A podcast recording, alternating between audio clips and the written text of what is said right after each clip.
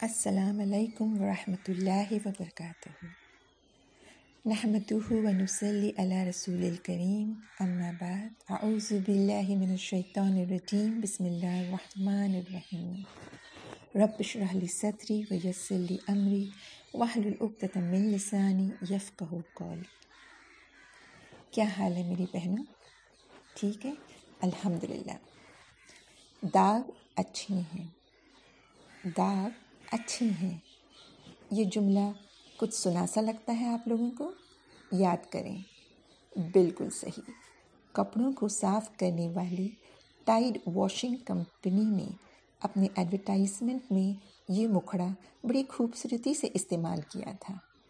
داغ اچھے ہیں۔ کیونکہ یہ کمپنی آپ کی پرابلم یعنی کپڑوں کی گندگی کی صفائی کا حل آپ کو بیچ رہی تھی تو انہوں نے مانا کہ داغ اچھے ہیں۔ یعنی ایک انسان کو گندگی نظر آتی ہے، پریشانی کا سبب بنی ہے، اور دوسرا اسی بدنما دھبے کو دیکھ کر خوش ہو رہا ہے، موقع کا فائدہ اٹھا رہا ہے، دولت کما رہا ہے۔ داغ اچھے ہیں۔ سب نظروں کا کھیل ہے۔ سبحان اللہ۔ آج ہمیں اپنا یہ ماحول، یہ تکلیف دہ مرحلہ کیسا دکھ رہا ہے؟ عائشہ رضی اللہ عنہ نے آپ صلی اللہ علیہ وسلم سے ایک بار مصائب کے بارے میں پوچھا۔ تو انہوں نے کہا، یہ عذاب ہے۔ اللہ جسے چاہتا ہے بھیج دیتا ہے۔ لیکن اللہ نے اس کو مومنوں کے لیے رحمت بنا دیا ہے۔ کوئی بھی بندہ تعاون سے دو چار اس زمین میں رہتا ہو، صبر کرتا ہو اور اللہ سے اجر کی امید کرتا ہو اسے معلوم ہو کہ اس کو کچھ نہیں پہنچے گا، لیکن جو اللہ نے لکھ دیا ہے، اسے شہید کا اجر دیا جائے گا، شہادت نصیب ہوگی۔ بخاری کی اس حدیث میں چار پوائنٹس مذکور ہیں۔ پہلا، بیماری کے خوف سے بھاگنا نہیں ہے۔ حضرت عمر بن خطاب رضی اللہ عنہ کی خلافت کے دور میں سیریا میں ایسی ہی وبا پھیلی تھی۔ اور اس وقت مسلمانوں کی ایک فوج وہیں قریب میں ہی پڑاؤ ڈالی ہوئی تھی۔ مسلمانوں کے کمانڈر اس وقت ابو عبیدہ بن جرح رضی اللہ عنہ تھے۔ ان کا نام اشر مبشر میں آپ نے ضرور پڑھا ہوگا۔ تو وہ وہاں تھے۔ حضرت عمر رضی اللہ عنہ نے چاہا کہ وہ وہاں سے نکل آئیں۔ تو انہوں نے خط لکھا اور کوئی کام کے بہانے انہوں نے انہیں مدینہ بلانا چاہا۔ لیکن ابو عبیدہ بن جرح رضی اللہ عنہ کو آپ صلی اللہ علیہ وسلم کا کال یاد رہا اور وہ منع، انہوں نے منع کر دیا۔ کچھ عرصے بعد ان کی فوت ہو گئی اور وہ سبحان اللہ شہید کا درجہ پا گئے۔ آج ہم یہی دیکھ رہے ہیں، کتنے مزدور کتنے غربت سے بھرے لوگ ہیں جو اس جگہ کو چھوڑ کر اپنے گاؤں جانا چاہ رہے ہیں۔ شاید ان کی ضرورت کچھ اور ہے۔ ان کی مجبوری کچھ اور ہے۔ لیکن یہ بات دھیان میں رکھیں کہ جہاں پہ بھی یہ وبا پھیلی ہو، وہاں کا انسان اس خوف سے اس جگہ کو بالکل نہ چھوڑے۔ دوسرا، صبر کرنا ہے۔ مومن کا اعتماد ہے کہ اللہ کے اذن کے بغیر ایک پتا بھی نہیں ہل سکتا۔ تو جو کچھ ہوتا ہے اللہ کی طرف سے ہے، تو وہ اللہ کے حکم پر پریشان نہیں ہوتا اپنے قدر پر سوال نہیں کرتا، صبر کرتا ہے۔ خواہ وہ اس کی اذیت کا وقت ہی کیوں نہ بنا ہو۔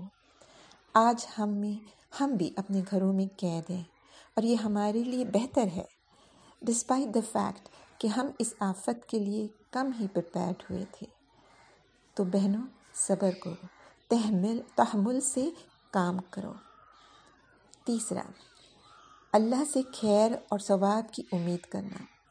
یاد رکھیے آپ صلی اللہ علیہ وسلم کا اس کال کو، جس کا مفہوم کچھ اس طرح سے ہے کہ جس طرح پتجھڑ میں ہوا کی ہلکی سی لرزش پر بھی پتے گرتے ہیں، بالکل اسی طرح مومن کی کرب پر اس کے گناہ جھڑ جاتے ہیں۔ مریض کو ہمت نہیں ہارنی ہے۔ خیر کے ثواب کی امید کرنا ہے۔ مطمئن ہو جانا ہے۔ چوتھا، اور جب ہم نے پہلے تین باتوں پر عمل کیا یعنی کہ خوف سے، ڈر سے اس جگہ کو نہ چھوڑا، صبر کیا، اللہ سے اچھے اجر کا امید رکھی، تو اس اور اس میں گرفتار انسان اس جگہ سے یعنی نہیں بھاگتا ہے، تو بالکل اللہ سبحانہ تعالیٰ اسے شہید کا درجہ عطا فرمائے گا۔ اور ہم سب جانتے ہیں کہ یہ ایک اعلیٰ درجہ ہے۔ یعنی شہید وہ انسان ہے جس کو بنا حساب دیے، بنا کوئی عذاب ملے، اسے جنت میں داخل کیا جاتا ہے۔ اس حدیث کو مد نظر رکھتے ہوئے ایک اور نتیجے پہ ہم پہنچ سکتے ہیں۔ کہ اس وبا کے خاتمے پر ہم سب تین فرقوں میں بٹ جائیں گے۔ تین گروپس میں ہو جائیں گے ہم سب۔ پہلا گروپ وہ لوگ جن کی موت ہو جائے اس بیماری کے سبب۔ اور وہ ایمان اور صبر کا مظاہرہ کریں تو وہ عمدہ اجر کے مالک بن جائیں گے، انشاءاللہ۔ دوسرا گروپ، اس بیماری میں مبتلا تو ہوئے لیکن الحمد للہ اللہ نے انہیں شفا نصاب نصیب فرما دی۔ تو یہ بھی ان کے لیے ایک رحمت بن گئی۔ اور تیسرا گروپ ان لوگوں کا ہوگا جن کے ہاتھ کچھ نہیں آیا۔ پہلے دو گروپ سے تو ہم بچنے کی بہت دعا کرتے ہیں۔ لیکن یہ بھی بہت ضروری ہے کہ ہم اس تیسرے گروپ میں رہ کر خساری میں نہ پڑ جائیں میری بہنوں۔ ایک عالم نے کیا خوب کہا ہے کہ اس طرح کی وبائی بیماری بہت کم ہی نصیب ہوتی ہے اور یہ کہ ایک شخص اپنی زندگی میں شاید ایک ہی بار اس کا سامنا کرتا ہے۔ انہوں نے بتایا کہ یہ سونے کی کان ہے، جس سے ہمیں نوازا گیا ہے۔ ہم میں سے کچھ اپنے لیے جنت میں محلات بنا لیں گے اور کچھ کو کوئی فائدہ نہیں پہنچے گا۔ تو میری عزیز بہنوں، ہمیں بھی پوری کوشش کرنی ہے کہ اس مشکل حال میں بھی ہم اپنے لیے کچھ نہ کچھ ضرور نیکی کما لیں۔ جیسا کہ میں نے پہلے بھی کہا، سب نظروں کا کھیل ہے، داغ اچھے ہیں۔ اس آفت کی نجات کے لیے کچھ پانچ باتوں کو آپ خوب دھیان میں رکھیں۔ پہلی بات remember it won't last forever یہ وقت ہمیشہ نہیں رہے گا۔ زندگی ایک مختصر سا وقفہ ہے، بہت ہی مختصر۔ اگر ہم اسے کانٹوں پر بھی کاٹ لیں تو کوئی فکر کی بات نہیں، کیونکہ اس کا انجام جو ہوگا وہ قائمی، دائمی اور ابدی ہے۔ خالدی نفیحہ ہم سب جنت یا دوزک میں ہی کر سکتے ہیں۔ اللہم جرنا من النار۔ دوسری بات، اس امتحان کو اپنے لیے مفید بنا لیں۔ اس کو اپنے لیے اللہ کی قربت، اس کی محبت پانے کا ذریعہ بنا لیں۔ یاد رکھیں سور انکبوت میں اللہ سبحانہ تعالیٰ فرماتے ہیں، احسب الناس ان يتركوا ان يقولوا آمنا۔ کیا لوگوں نے یہی سوچ رکھا ہے کہ انہیں ایسے ہی چھوڑ دیا جائے گا جب وہ کہیں کہ ہم نے ایمان لائے۔ وہ لا یفتنون اور وہ کیا فتنے میں نہیں ڈالے جائیں گے؟ وہ لقت فتن الزین قبل تو بے شک ہم نے آزمایا ہے آپ سے پہلے بھی کئی لوگوں کو۔ فلیہ لمن اللہ الزین صدق ولیہ لمن القاذبین تو اللہ جان لے کہ وہ کون لوگ ہیں جو سچے ہیں اور وہ کون ہیں جو جھوٹے ہیں، کاذبین ہیں۔ ہاں؟ تو یہ موقع جو ہے ہم کو کسوٹی پر پورا اترنے کا، ٹھیک ہے نا؟ یاد رکھیں کہ آگ میں تپ کر ہی سونا نکھرتا ہے۔ تیسری بات، صدقہ خیرات۔ صدقہ مصیبت مصیبت کی ڈھال ہے۔ اللہ کے غضب کو ٹھنڈا کرتی ہے اور بری موت سے بچاتی ہے۔ آپ صلی اللہ علیہ وسلم کا کال ہے کہ اس سے جہنم کی آگ یعنی صدقے سے جہنم کی آگ سے اپنے آپ کو بچاؤ کہاں ایک کھجور کا دانہ ہی کیوں نہ دینا پڑے۔ تو آج واقعی میں بہنیں، صدقہ خیرات کی بہت ضرورت ہے۔ آس پاس نظر دوڑائیں۔ کتنے لوگ ہیں جو ضرورت مند ہیں، ہے نا؟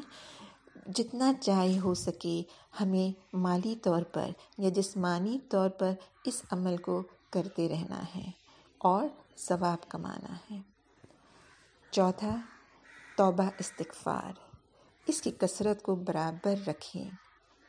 جو کچھ ہمارے ساتھ ہو رہا ہے، وہ ہمارے ہاتھوں کی کمائی ہے۔ ورنہ، ما فعل اللہ بعذابکم، اللہ کو کیا ہے، کیا پڑی ہے کہ وہ ہمیں یوں ہی عذاب دے؟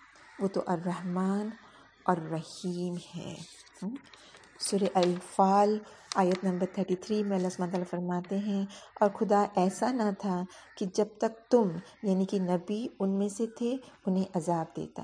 اور ایسا نہ تھا کہ وہ بخششیں مانگے اور انہیں عذاب دے۔ سبحان اللہ۔ ابو داود کی ایک حدیث ابن عباس کے روایت سے ہے کہ جو شخص استغفار کو اپنے اوپر لازم لازم کر لے تو اللہ اس کے لیے ہر تنگی سے نکلنے کا راستہ نکال دیتا ہے اور ہر کم و پریشانی سے اسے نجات دیتا ہے اور اسے ایسی جگہ سے اس طرح رزق بہترین طریقے سے دیتا ہے جس کا اس کو گمان بھی نہیں ہوتا۔ سبحان اللہ اور پانچواں، صلاح، نماز۔ یہ لائف لائن کو قطع نہ چھوڑیں قرآن کی رسی کو مضبوطی سے پکڑ لیں اور یہ یاد دہانی ہمیں بار بار اپنے آپ سے اور سب گھر میں جو ہیں ان سے کرنی ہے۔ یاد رکھیں، بے قراری میں نماز ہی ہے جو آنکھوں کی ٹھنڈک بن سکتی ہے۔ اللہ کا ذکر ہی ہے جو دلوں کو مطمئن کر سکتا ہے۔ تو چلیے بہنیں، اس موقع کو کا فائدہ اٹھاتے ہیں؟ خوش ہو جائیں۔ بازی مار لے جائیں۔ خیر کو پانی کی دوڑ میں سبقت لے جائیں۔ اور سب کہیں کہ داغ اچھے ہیں۔ آخر داوانہ الحمد للہ رب العالمین۔ السلام علیکم ورحمۃ اللہ وبرکاتہ۔